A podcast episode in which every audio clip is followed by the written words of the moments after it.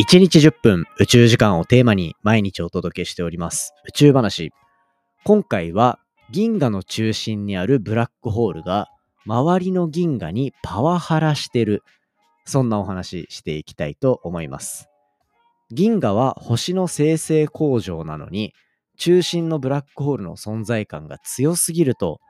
みんなの生産性が落ちるらしいんですね。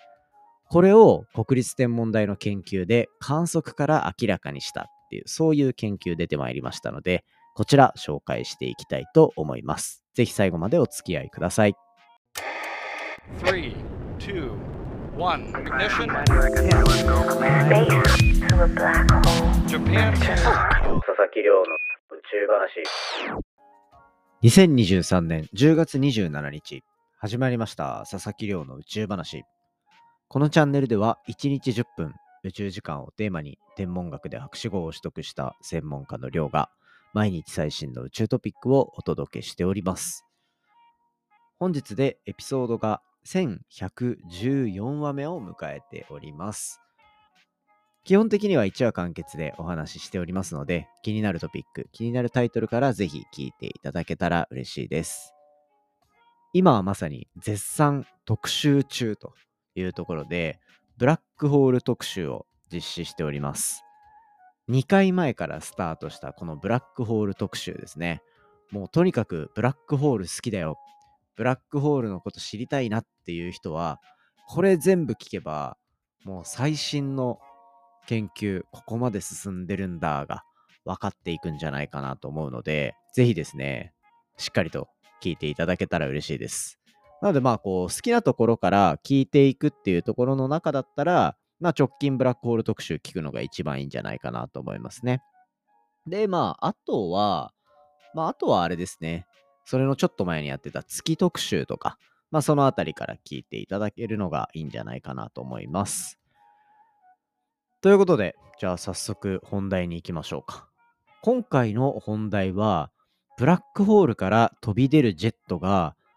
銀河の中で作られる星の星の作るペースを落としているんじゃないか。そんなお話ししていきたいと思います。これ結構昨日おとといの話聞いてくれた人はあなんかちょっとつながってるなって思ってくれる人多いんじゃないかなと思うんですね。今回はブラックホールって実はまあブラックホールがっていうよりは銀河の中心にあるブラックホールがですね周りのものを吸い込んで、その吸い込んだエネルギーを外に吐き出すジェットっていう構造を持っていて、で、そのジェットが、まあ、例えば前回だったら、そのジェットがちょっとぐにゃぐにゃ動いているから、ブラックホール、姿は見えないけど自転してるかもしれないっていう話だったり、まあ、ブラックホールが活発化していってるんじゃないかみたいなところの前々回のその銀河の話とかそういったところに近づいてくるわけなんですよ。で、このブラックホールが持っているジェットの構造ですね。なぜこのジェットができるのかっていうと、まあ、いろいろ説は考えられてるんですけど、ブラックホールが銀河の中心にあって、僕たちが住んでいるこの銀河の中心にもブラックホールがあって、で、その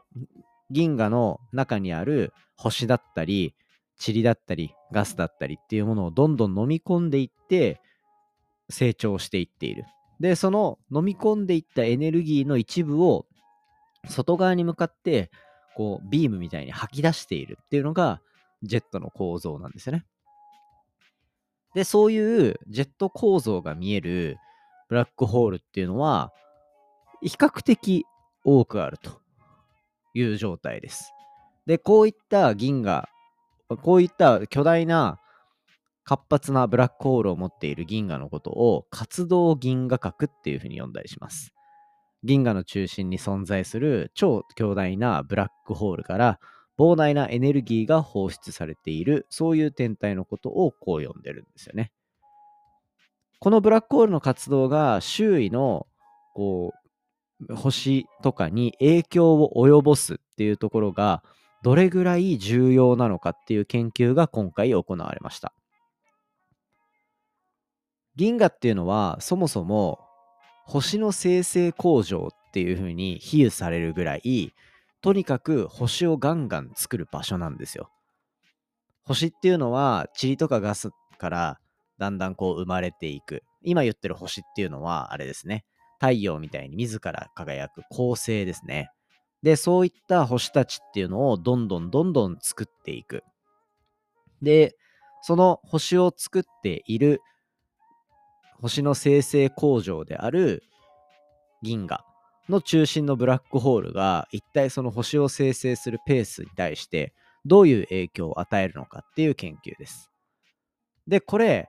先に結論を言ってしまうと、これ面白いのが、ブラックホールのジェットがあるせいで、というか、ブラックホールのジェットがあるおかげで、なのかな？星の生成を抑制する効果が出ている。そんな研究結果が出てきたんですよ。ジェットが周りに、ブラックホールから出ているジェットが銀河の周りの星だったり、塵とかガスだったりに影響を与えることで、なんと星の作るペースが収まっている。そういったところが今回研究で明らかになりました。で、これ面白いのが、どうやってやったかっていうと、ちゃんと観測で明らかにしてるんですよね。観測。つまり、なんか理論的にブラックホールのジェットってこういう作用がありそうだよね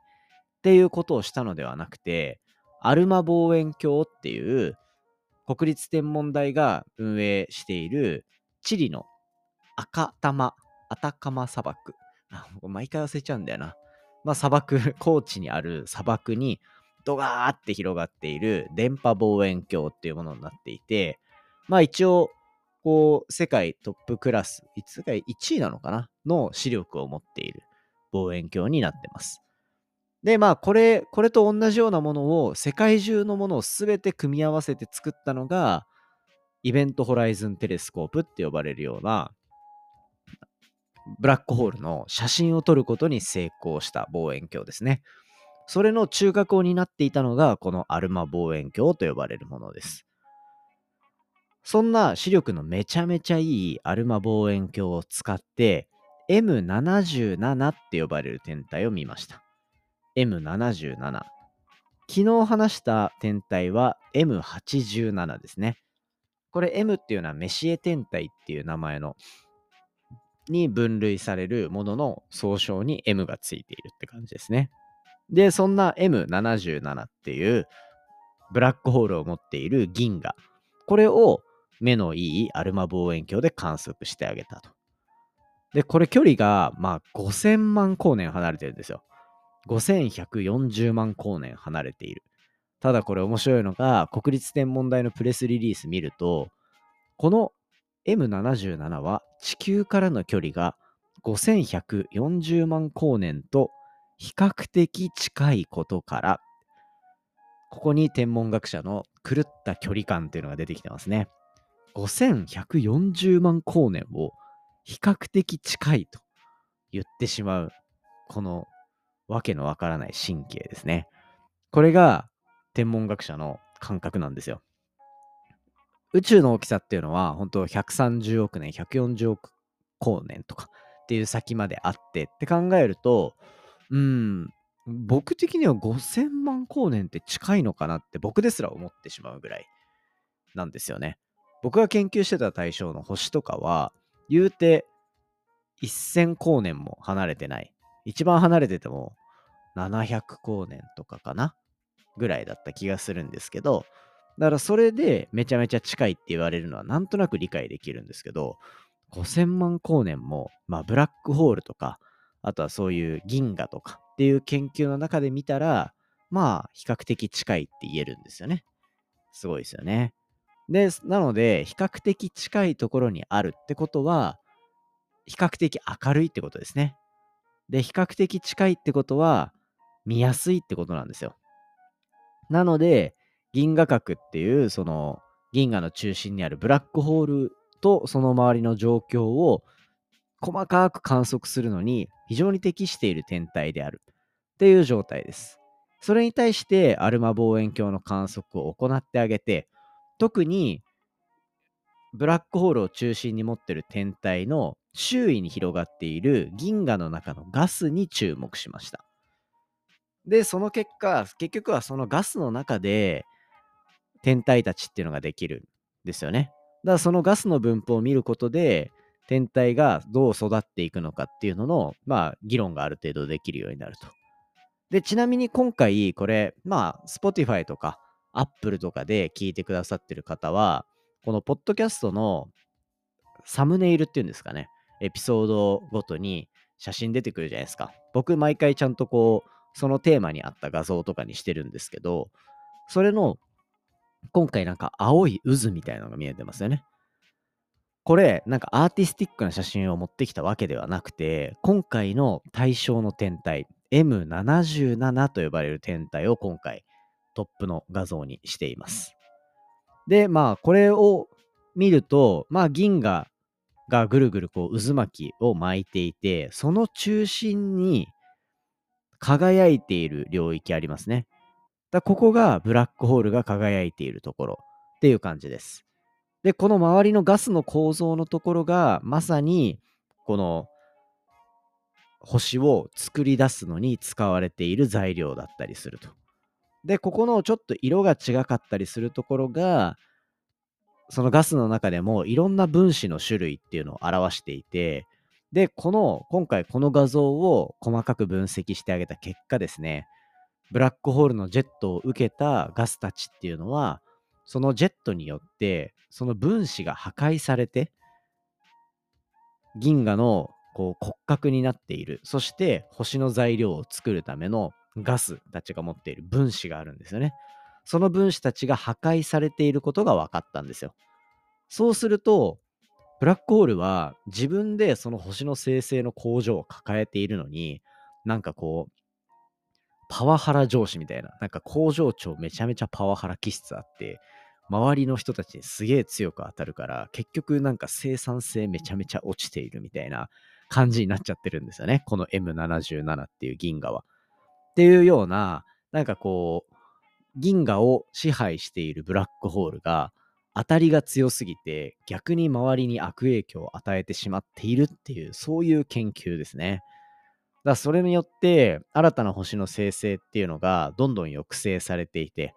じゃあこの抑制されてることによってまあこう銀河が進化するにあたってどういう影響があるのか、はたまた、こう、何も影響がないのか。まあ、そんなことはないですよね。銀河の成長を妨げているっていう、この科学的視点が初めて観測で明らかになったところから、じゃあこれからどういうふうに銀河の理解、ブラックホールの理解がされていくのかっていうところは、かなり注目のポイントになってくるんじゃないかなというところを思っております。そんな感じで今回は以上にしていきたいと思います。今回は、ま銀河の中心にあるブラックホールが周りの銀河に及ぼす影響について紹介させていただきました。ということで本題は以上ですね。